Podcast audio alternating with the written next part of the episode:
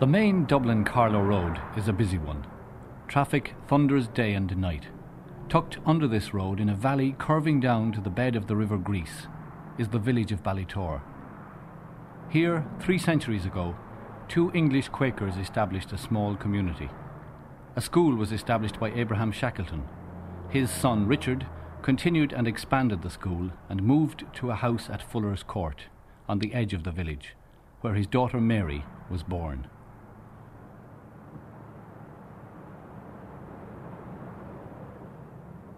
I was born in the last month of the year 1758.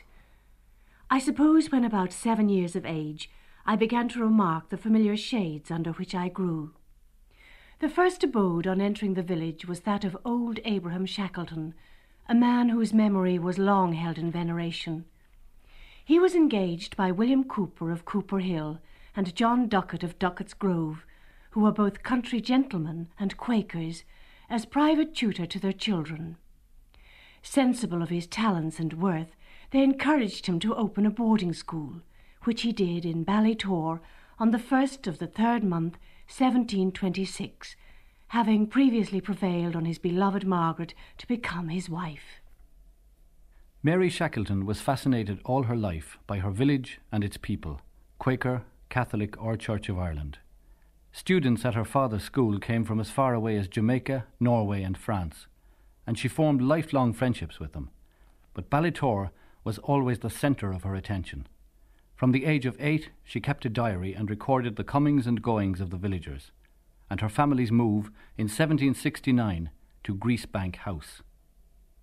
On my father succeeding to the small estate on which the mill now stands, my aunt Carleton removed to Griesebank and we bade adieu to the old habitation of Fuller's Court, and to the field where the little cow Tidy grazed, and where Tom Eyre, Sam, and I planted our teeth when they dropped out, in the fond hope of some marvellous growth, such as had resulted from the successful experiments of Cadmus.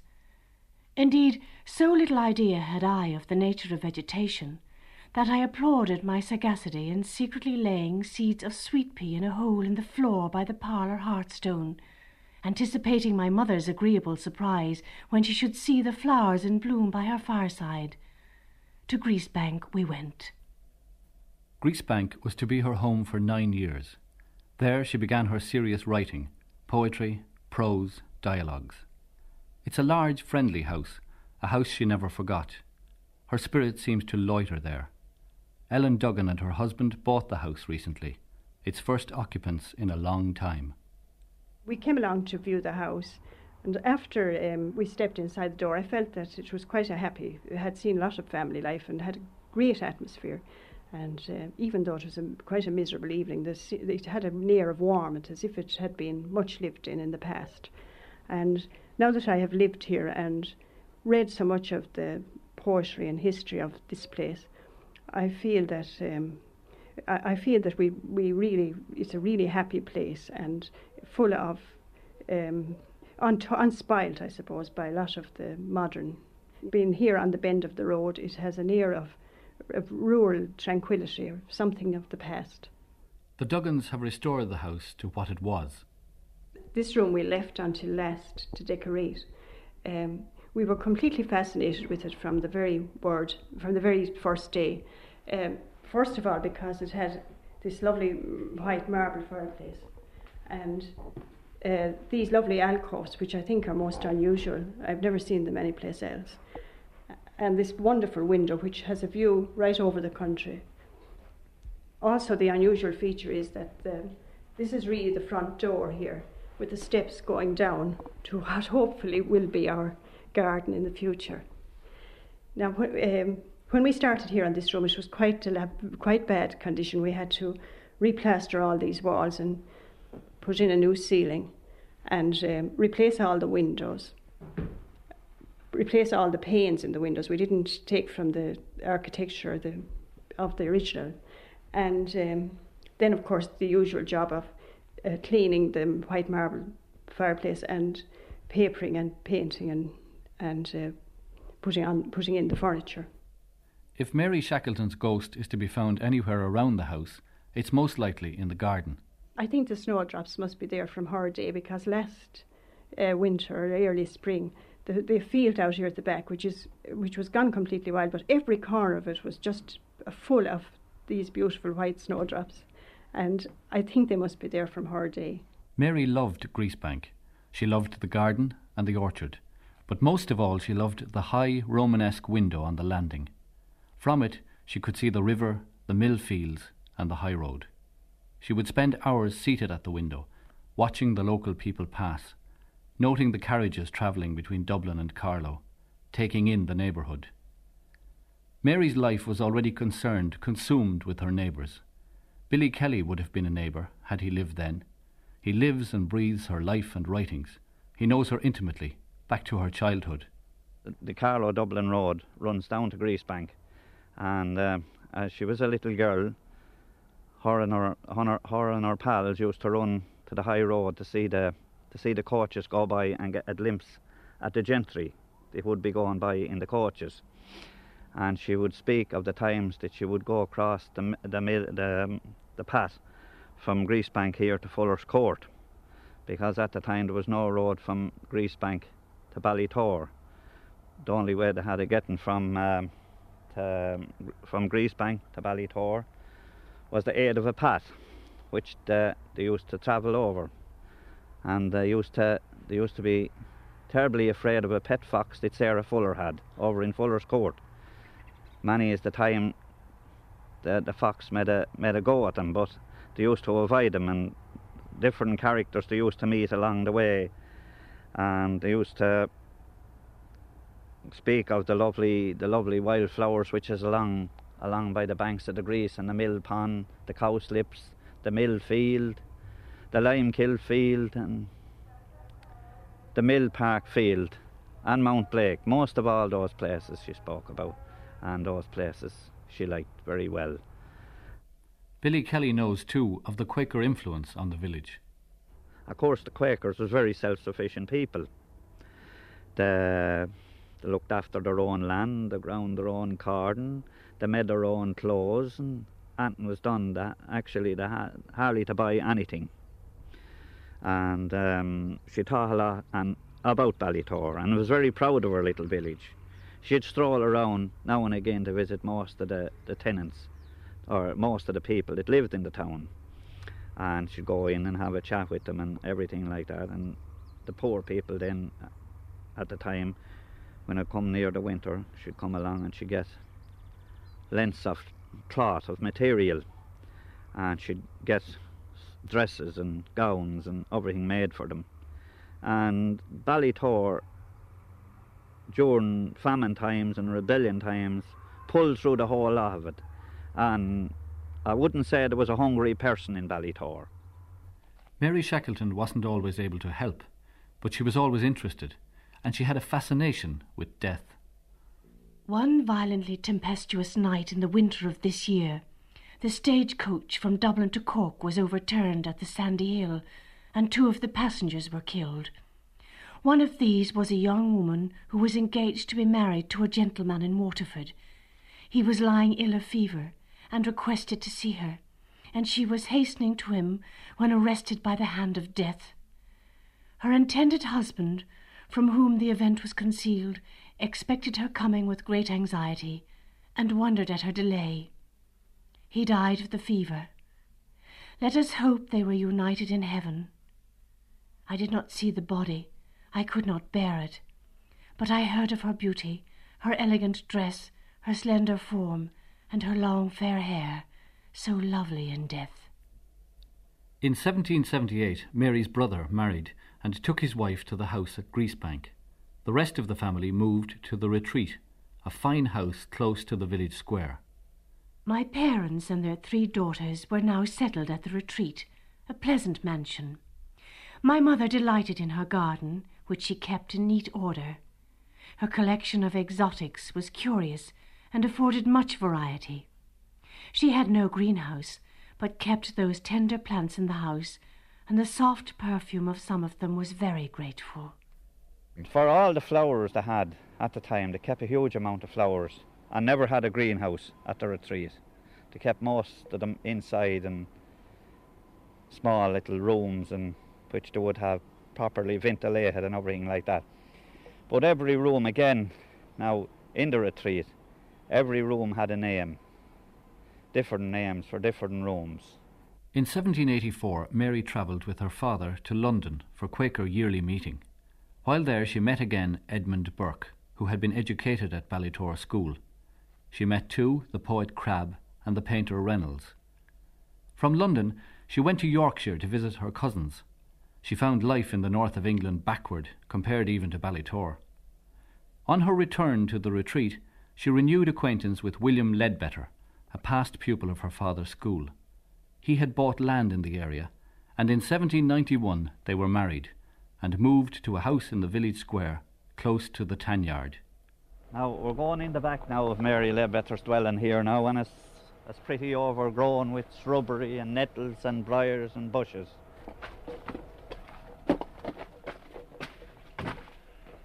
We're in the house here now of Mary Leadbeater's, and I have here in my hand a very old seat with a nice little back to it and the legs, nice thick sturdy built it was and well put together. And I would say as here in this house I could be I could be belonging to Mary Leadbeater or one of the Doyles. And uh, you can see mostly around the house here where they had their where they had their little pantries. Where they had their little pantries and uh, where they had their little uh, where they had their little hideouts under the stairs where they used to keep their little knickknacks and probably where the small children used to hide from the father and mother, maybe when they'd be looking for them to give them a thrashing or something, but this is where they used to hide. Maybe many is the, maybe as many as the rebel hid in it, you'd never know, but out here now out here now would be uh, out here now would be the old the old back the old back kitchen part. Where most of all the old washing up would be done and you can see the hooks there. You can see the hooks there still hanging, where probably they used to hang up their bits of bacon and things like that. And their little benches there, which is still there. A lot of the old stuff is still there. It's only there, there, and people come come there to look around. There's a pay there's a pay to see in ruins there. Here, here inside now in the kitchen, a very old fireplace, very old. On the right hand side of the fireplace is where the old oven was. Them times were a built a built in oven right beside the fire where you put in your where you put in your, your cake and baked it and done all your cooking and everything like that. It was it wasn't it was much the same as the cooker set up but uh, there was nothing dividing there was nothing dividing the fire and the oven only a, a little thin wall of brick and uh, here they used to do their cooking and baking and everything like that. Well, now there is another feature about, about these houses. There was always a small little stairs up into the attic, and up in the attic was all always floored in every one of the in every one of the Quaker houses in Ballitore. For what reason now I do not know, but no matter what house you go into, you'll find that little small stairs going up into the attic from the from the upstairs. In the main upstairs room, Mary had a window built, a replica of the Romanesque window at Griesebank. At this window, she did most of her writing. That is in the room where she done most of her writings, finishing off her Annals of Ballitore or Cottage Dialogues and The Peddlers and most of all her most of all her writings, poems and everything like that. And also a lot of her writings was done in a little summer house down the garden. And now she entertained a lot of people. And as she entertained the people, the pen was never out of her hand or the pencil. She wrote as she entertained. Having refurbished the new house, Mary and William found it too big for their use alone.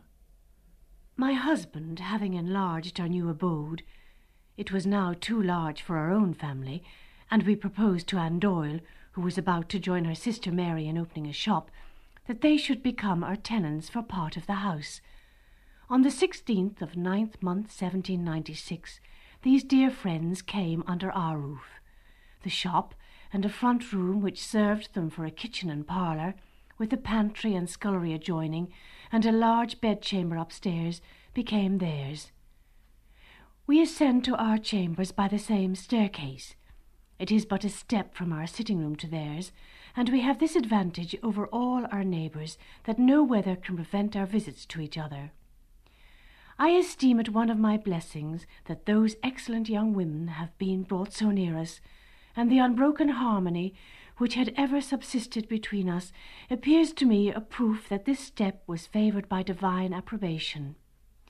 They have proved themselves faithful friends, sympathizing with us in our troubles, and rejoicing in our joys.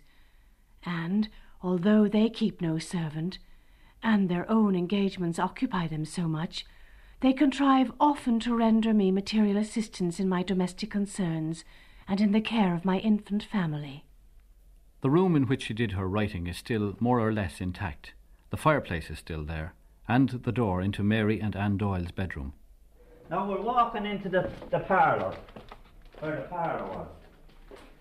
This, this would have been a flag floor in olden times. And uh, here she would entertain a lot of the people, a lot of the big people. People will say the Keatons and Aaron Moore, all those people, the Bokes over from Bokefield, all those people would call here and visit her. Actually, this part of the village was called the Metropolis. I don't know. It's some great name of. There must have been everything in it, I suppose, as how it was called the Metropolis. Gentlemen and women and madams and misses and everything. But as you see here now, which is not bad, is in pretty good shape for the age of it. I suppose it's going back to the very early 1700s again. And the shutters and the windows, casement windows, which is still there. And now we're going in, we're walking into the hall. A little narrow hall, very narrow, which we walked we walked straight through upstairs. As we go down to a small a small little landing. This was another little feature. They had two or three landings going up to the going up to their, to their rooms. Up again. Now This is where most of our writing was done, in this little room here. This is where she used to sit. Now the view from here, she could see up the town, which is way up to the Athy Road. She could look around to her left and look way back up to the Carlow Road, which is right behind her. But she could see she could see what was coming, and she was very well she was very well uh, acquainted with the, what was going on in the town and the comings and goings at the time. Now here also, right up here, is a an, in, a, a small little door leading into where uh, Mary and Anne Doyle lived, which took over the post office afterwards, which was great friends of Mary Levetter. She was um, she used to talk of them as one one of her dearest friends was the two Doyles. And it's here, this this door where we're standing here now. If she was sitting here there now, she was sitting there writing. Let it be nine, ten o'clock at night. She could get up, take it in her head. The Doyles could be in bed here, and she'd walk walk through the door, and in maybe and have a chat with them. But it's the window that dominates the room. You can still sense her presence, sitting there, watching everything. The windows were so low and small at the time that there was only one thing you could do was just peep out. Well, maybe she was a, maybe the sort of a woman she was. She liked to stand up, stand back, stretch her back, and look out at the town. Because believe you me, she was very proud of her little village and everyone was in it. During the rebellion of 1798, Mary watched some horrific events from that window. Frank Taaffe, a local historian, has made a detailed study of the period.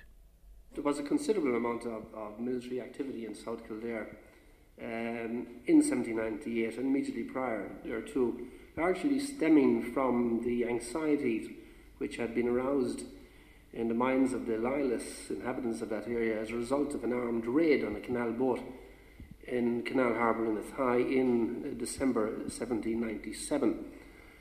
It would appear that that particular raid uh, gave the the rebels approximately 50 or 60 stand of arms which are destined for a Graiguenamanagh, County Carlow Yeomanry force.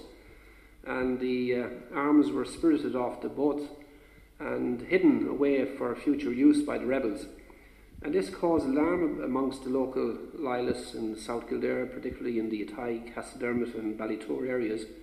And Colonel Campbell, who was the commandant in charge of the army barracks in Athy, issued instructions to local people that if the arms were not returned within 14 days, that he will let the army loose to live at free quarters on the local people. Through the spring of 1798, there was a series of murders in the locality, and handbills were posted by night, urging the people to follow the French example. Consequently, the soldiers were set loose, constant raid for arms were being carried out, and uh, the soldiers were sent to live at free quarters with the local people. And in the Ballitore area, particularly, you find that the King's County Militia from County Offaly, under the um, captaincy of Captain Sandford Palmer, were first initially sent to Ballitore to live with the local people and to carry out raids for arms, etc.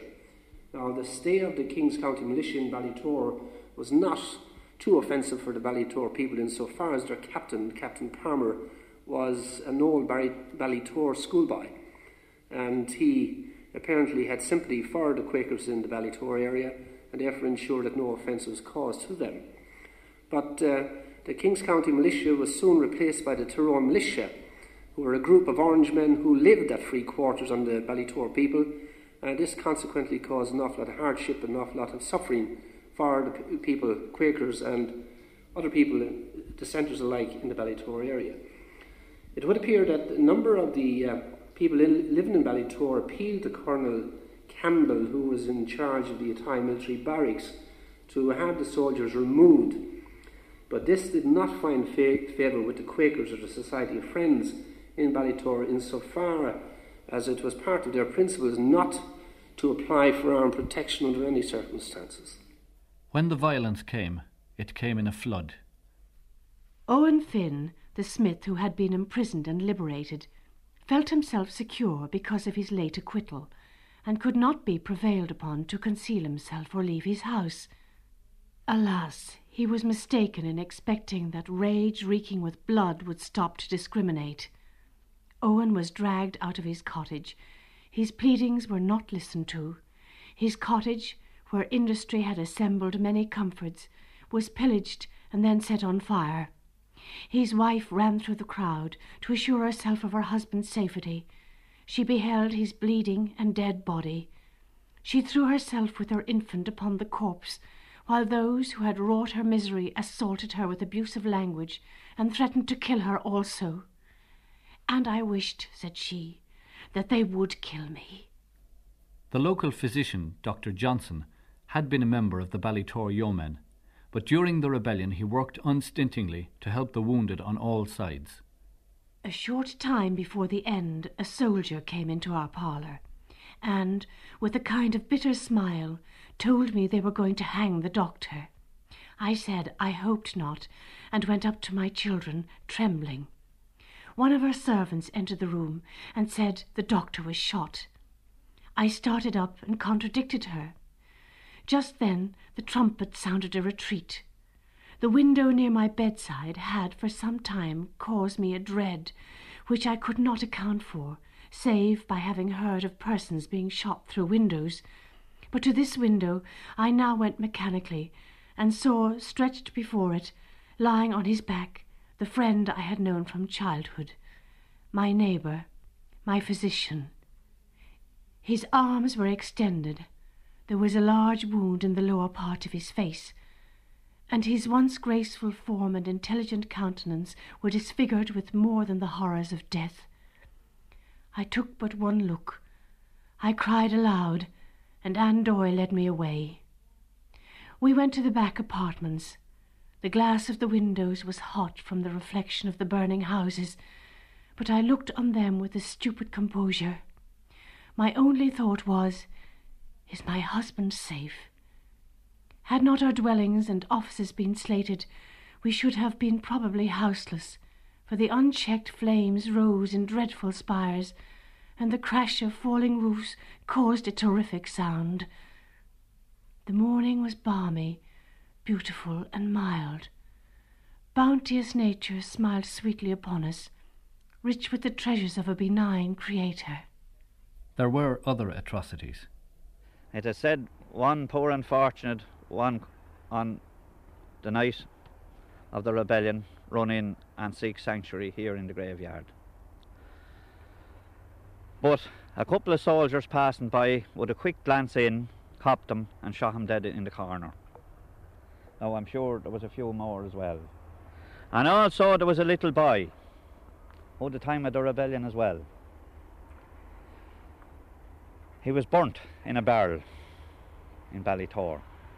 The barrel was set afire and the boy was in it hiding and he was burnt. Wealth was no protection.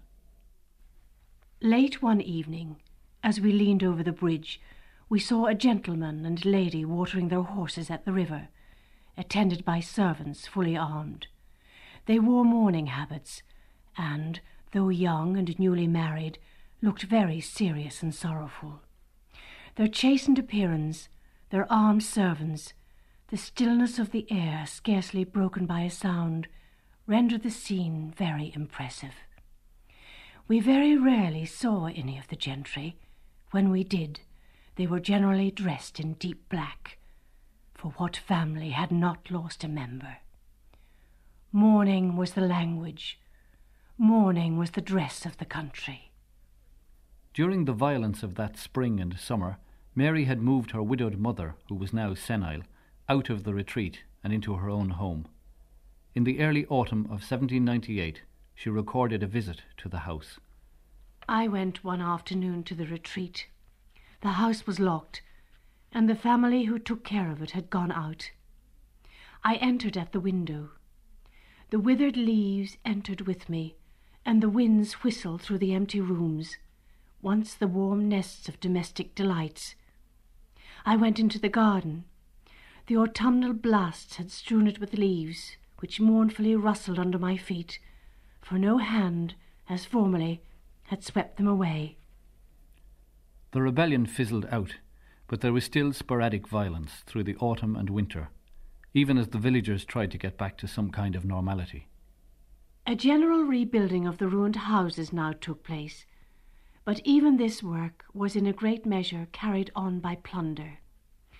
The stately trees of Ballitore were often missed in the morning, and we could hear at night the sound of their being felled and the creaking of the cars which took them away. Desolation threatened in various shapes. The darkness of the winter nights was illuminated by the fires of the houses burnt by the insurgents, and fatal was their vengeance. One man whom they thought they had killed and had thrown into a ditch, pulling down part of the bank upon him, was not fatally injured, struggled out of his grave, ran naked to Baltinglass, and convicted his intended murderers. A large burial moved through Ballitore with a kind of indignant solemnity. It was that of a young man who had been hanged, and whose father, on his son's being apprehended, put an end to his own life. Such were the tragedies with which we were surrounded, and with which we had grown shockingly familiar. As if the suffering of 1798 hadn't been enough, there was more to come in 1799 the death of Mary's infant daughter, Jane. Thus were we circumstanced when a sore domestic calamity seemed to fill up the measure of our sufferings. We thought we had a little respite from our foes, and we were once more assembled in peace around Mary and Anne's fireside, when our dear little Jane was trusted by me with a wax taper to go upstairs alone. The staircase was short, and her grandmother was in her own room with her attendant. I was not used to be so incautious, and the thought crossed my mind Is it safe? A distinct voice seemed to reply, The child is so steady. And all recollection of her left me till I heard her shrieks.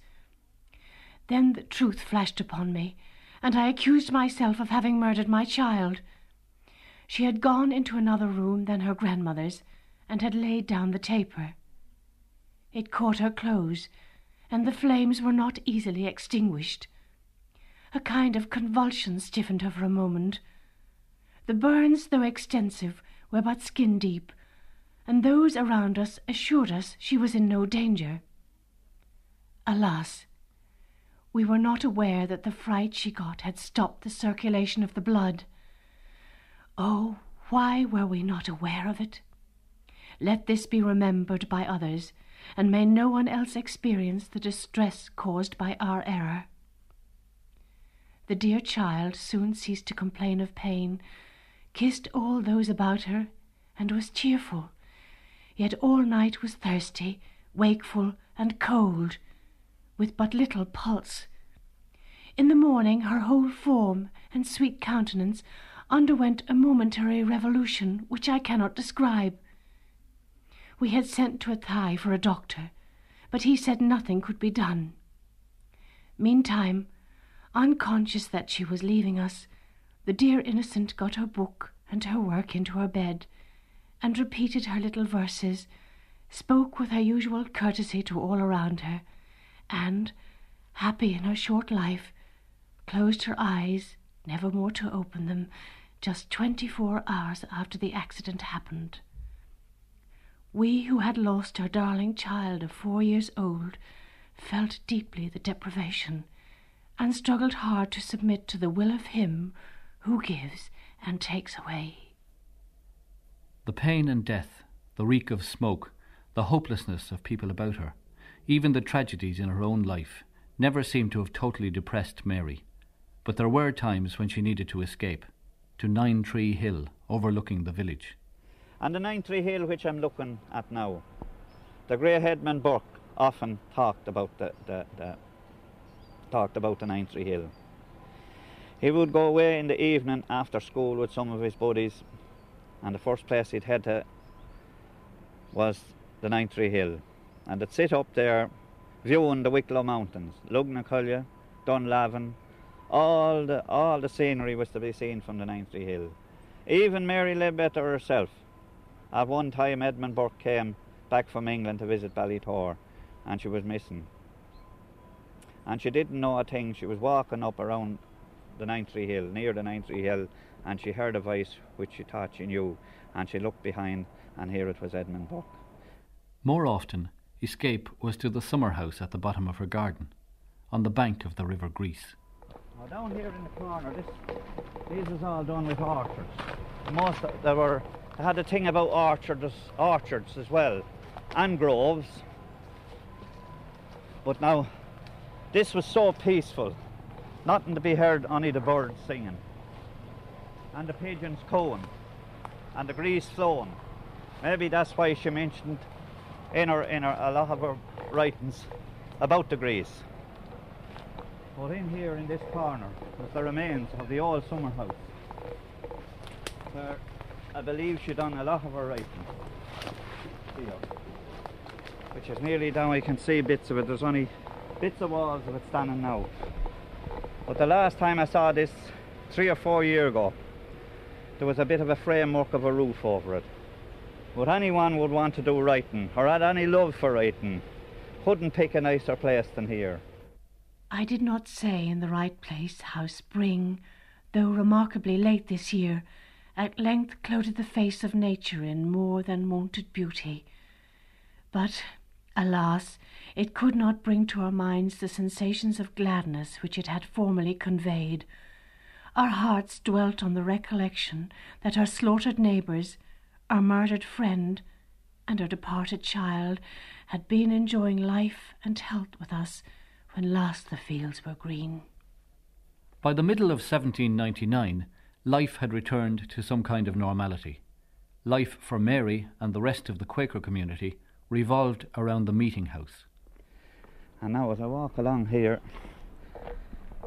is another bit of superstition, as they say, as a little stream called a runner. And a runner, they say, the Quakers always said, couldn't be, couldn't be crossed after midnight. If they were the other side of the, if they were the other side of the village, and had to cross the, the runner, they wouldn't cross it, because they said when they were crossing the runner, this, a trembling came over them. And even when any of the Quakers would be dying, they would sense it. Because when one Quaker was dying, I think it was Abraham Shackleton, at a meeting one night, the candles went out in the meeting house. And that they noted there was one of the friends passing away. And the grove which was stood behind it,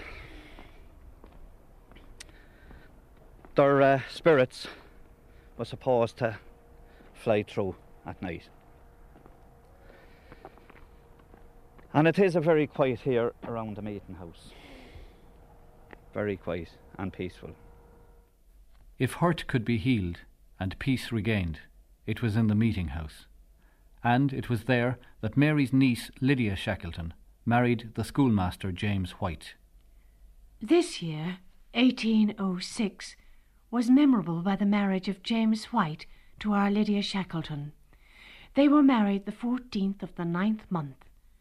James became tenant for the old schoolhouse and adjoining land, and my heart swelled with a double satisfaction on the union of my amiable and lovely niece with so worthy and accomplished a person, and on the prospect of the reopening of Ballitore School. In 1807 I saw the school revived. My wish was accomplished. Strange perversity. Why was I sad? It was from the same meeting house that Lydia's funeral moved off a short time later. Deep woe awaited us. This spring our darling Lydia White died in the twenty fifth year of her age. But he who ordained this trial graciously supported us under it. There is no other support. Vain is the help of man, and that we have a sure comforter in the day of trouble must not be forgotten when our prospects are fair. Else how can we look up with confidence? Our sweet Lydia was gone. The soft verdure of spring was spread over her grave, and the moon shone brightly upon it. Marriages, meetings, burials, the essential events of Quaker life were centred on that plain stone building. Now, we're into now into the into the meeting house itself, which is very dark, very quiet. But looking out through the top window of this room, I can look across the River Griese. And right in the centre there lies the remains of Mary Leadbeater, a grave woman. Now, she, in her writings, she wrote a lot about the graveyard and of the people that was carried up that green lane to the, to the graveyard. Let it be winter time or summertime or what it be, she spoke of them. So there she lays herself. In the early years of the 19th century, Mary had several books of verse published. It hardly rates as great poetry, but it was popular. Meantime, she helped the poor, raised her own family, encouraged small industry, wrote her cottage dialogues and cottage biography, and in them caught the lives of her neighbours. People were seen to their graves, babies welcomed into the world, and even while her health deteriorated in the early 1820s, she sat at the high window and watched and jotted notes in her diary, until by 1824 she could write no more. My mind reverted to matters of ancient date. I thought I knew the identical spot in the parlour where I made the joyful discovery that I could read. I recollected my sensations of fear when, for the first time, descending the remarkably easy staircase. The sash door opening into the garden, the wall like hedge, the ancient yews and hollies, the tall trees beyond the garden, the arch over the gate which entered it, all brought back the scenes of early childhood. Mary Leadbeater died in 1826. They carried her body to the meeting house, across the square, over the runner, past the quiet grove. From there, it was taken over the bridge on the Griese, up towards the high road, and down the green lane to the Friends' burial ground. It was late June, high summer. I imagine if the mourners, and there were thousands of them, had glanced up, they'd have seen a shadow in the high Romanesque window of her house, watching, noting who was there, jotting in a diary. Now we're here at the Quaker burial ground at uh, Ballitore, which uh, is on it's, it's on the hill overlooking the village, and there's rows of stones here belonging to different families. So this this is where she spoke about where she come with all the all the fu- all the funerals she attended here, and she spoke about it. On the winter's night, she came up here, winter's evenings, very cold evenings, laid some of her friends to rest. In along the cold, wintry lane from the road, she walked, along with many more of them. The Quaker burial ground is surrounded by a high wall. It cuts out the sound of the passing lorries. In spring, the grass is full of primroses and wood anemones. In winter, even the stark trees are never bleak. Billy Kelly looks after the grave. He knows better than anyone that Mary Leadbeater never forgot her neighbours. He's returning the deeds done a long time ago. From the first time I ever started reading about Mary Leadbeater, although the woman is dead, long many years before I was born, I fell in love with her writings, and I still think if she was alive today, I would be very much attached to her because I think she was a wonderful woman. In her writings, in what she done for the people of Ballitore, and even as far as Balabarney and up to Narraghmore, and all around, I think she can be remembered by the people of Ballitore as a very good person. And to me, Mary Leadbeater, I think she was a she was a master in her own way, and with one final note, writings and everything, and all she done, and being a master, I think she was a master of the arts.